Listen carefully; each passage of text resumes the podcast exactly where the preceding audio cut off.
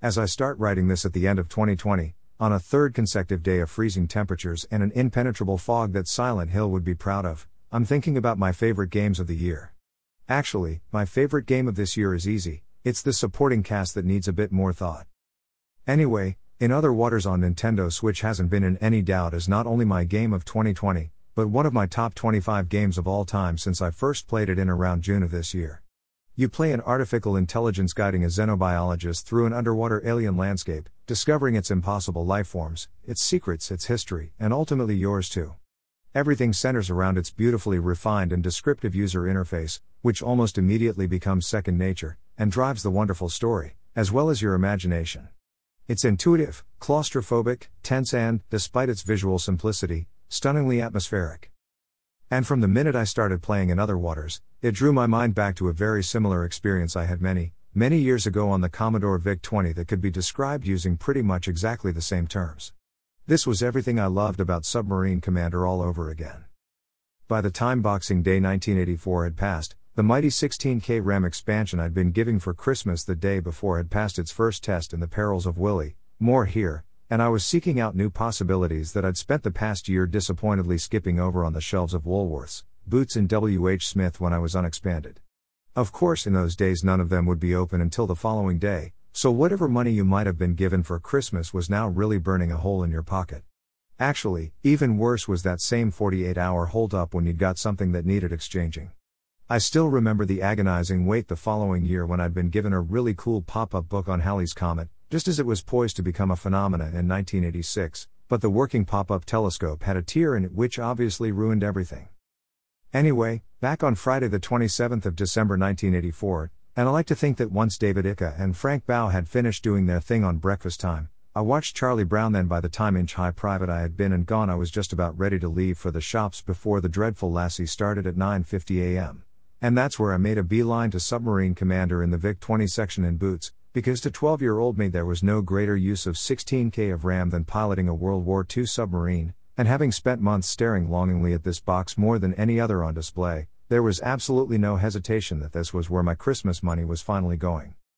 Submarine Commander was originally developed right back in the dark ages of 1982 for Atari 8 bit, then appeared on the VIC 20 the following year.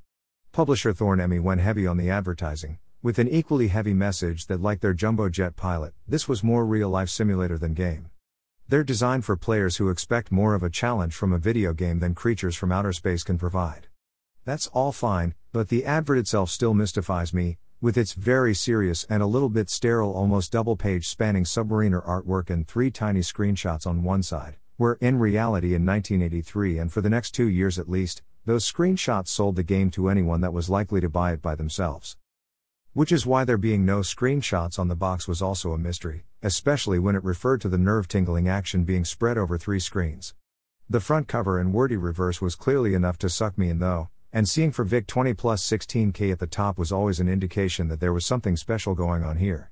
It also tells us that as the commander of a Mediterranean based submarine, your job is to sink as much enemy shipping as possible. Then you've got the killer sell, where it brilliantly encapsulates the action from every great black and white submarine film you'd see on TV on weekend afternoons at the time, like Run Silent, Run Deep, or We Dive at Dawn. Using your skills and cunning, you must identify the enemy shipping, close and undetected using sonar, Take aim through your periscope, fire your torpedoes, and get out fast. You will have to evade the shadowing warships, which are armed with depth charges. This is a highly addictive game of skill and strategy, and your aim is to sink enemy shipping without being sunk yourself. That bit about depth charges sinking you is so powerful, because this was always the most tense part of those war movies, where the crew would all be stood in complete, terrified silence, dripping sweat and probably smoking Marlboro Reds in this suddenly fragile, claustrophobic metal tube as all hell rained down on them from the surface, with these vast underwater explosions waiting to tear them apart if the barrels fell close enough.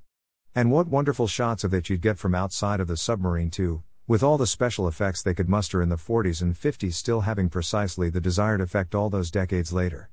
Of course, this would all end up with a, a bit of ominous creaking and a few pipes bursting before the ships passed by and they could carry on about their business, but the tension in those moments was always hard in mouth as you watched, and screenshots or not, those words combined with the imagination of a 12 year old that loved his war films worked brilliantly to convey exactly what you were in for.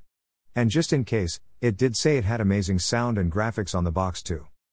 Once you've loaded the game up, you're presented with one of the most unassuming title screens in the history of gaming. But that means there's no messing about. Choose your skill level, press F3, and you're instantly dumped somewhere in the Mediterranean, signified by a flashing dot on your wonderfully detailed map, surrounded by all your instruments and readings and everything you need to start hunting down the enemy. The identity of the enemy isn't really specified, but, just picking one of the instruments at random, battery charge is represented by a C for charge, which it wouldn't be in German, so therefore we'll assume you're not in charge of a U boat. The instrument panel is brilliantly dynamic. On the left side of the screen, you've got your attitude, dictating depth and direction on the compass below through your keyboard or joystick inputs. Then there's a mission clock, torpedo supply, fuel supply, and battery charge. Your speed is controlled by the number keys, and you're getting that here in knots.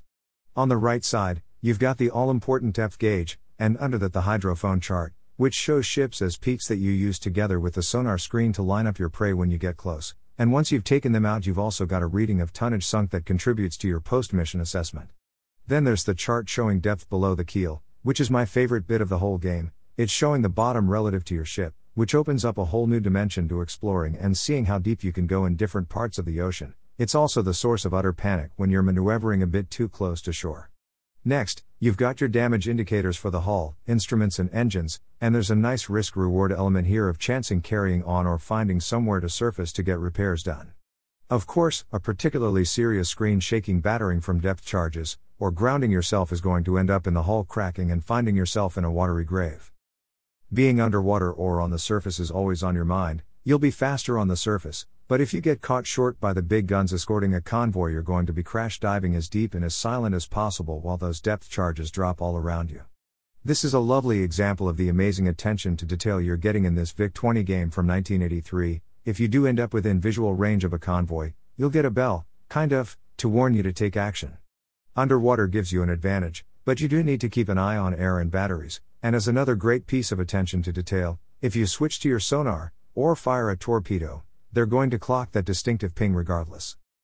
Once you've worked out where you are at the start of the game, you'll be looking for shipping movements on your map, and once you've swung your sub around in the right direction, you'll be scooting off across the surface.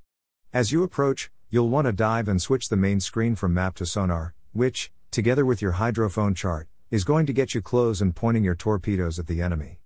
Get up to around 25 feet and your periscope is going to come into play so you can accurately line up the enemy and fire your torpedoes. This is where the thrill ride happens, and you'll be identifying and prioritizing tankers, destroyers, and patrol boats across the sea as occasional clouds pass by in the sky, somehow adding to the sense of space and your vulnerability as the ultimately fragile hunter in this vast open expanse of water. Line everything up right and you'll see your torpedo trail heading ominously across the surface until it impacts with your target, which will sink it with a bit of luck, though it might take a few direct hits at higher skill levels. What a great feeling, together with a sense of relief, when that happens. Or you might just miss and see one of your precious torpedoes float harmlessly by the now fully alerted enemy. This game of cat and mouse goes on until you've sunk all the enemy convoys at play across the entire map, and is going to take you a good 30 minutes to an hour at higher levels. Again, pretty cool for a 1983 VIC 20 game. But that's if you haven't used up all your oxygen or fuel or battery in the meantime, and that you haven't been taken out by depth charges or run yourself aground because in the heat of the battle you forgot to reduce your speed as you turned into the channel between Italy and Sicily, and out of nowhere the bottom appeared on your chart, and you couldn't blow your ballast tanks in time to do anything about it. We started by talking about 2020 Masterpiece in Other Waters. Intuitive, claustrophobic, tense and, despite its visual simplicity, stunningly atmospheric. And that's Submarine Commander 2. There's so much going on, so much to think about, and that's before you're presented with this 3D seascape where a ship appears on the horizon and you don't know what it is yet. But as you get closer, you realize it's the high tonnage prize of a tanker. But hang on, there's a destroyer right behind it. But you only noticed it after that first torpedo slammed into its escort, and now you're in for a scrap. But first, you need to kill your speed and dive, dive, dive. In the great pantheon of VIC 20 games, for me, Submarine Commander sits only behind the perils of Willy Andes Attack and Jetpac. But that said, if we're scoring complexity of game, it beats everything else on the system outright. And the same for atmosphere. And, maybe apart from Jetpac, more here, how it stands up as a gaming experience in 2021, which somehow happened in the process of writing this, too. And I reckon I knew all of that when I had to give up my VIC 20 and all of my games to fund my Spectrum, but somehow this, together with JumpJet, more here, managed to escape the box of booty we sold.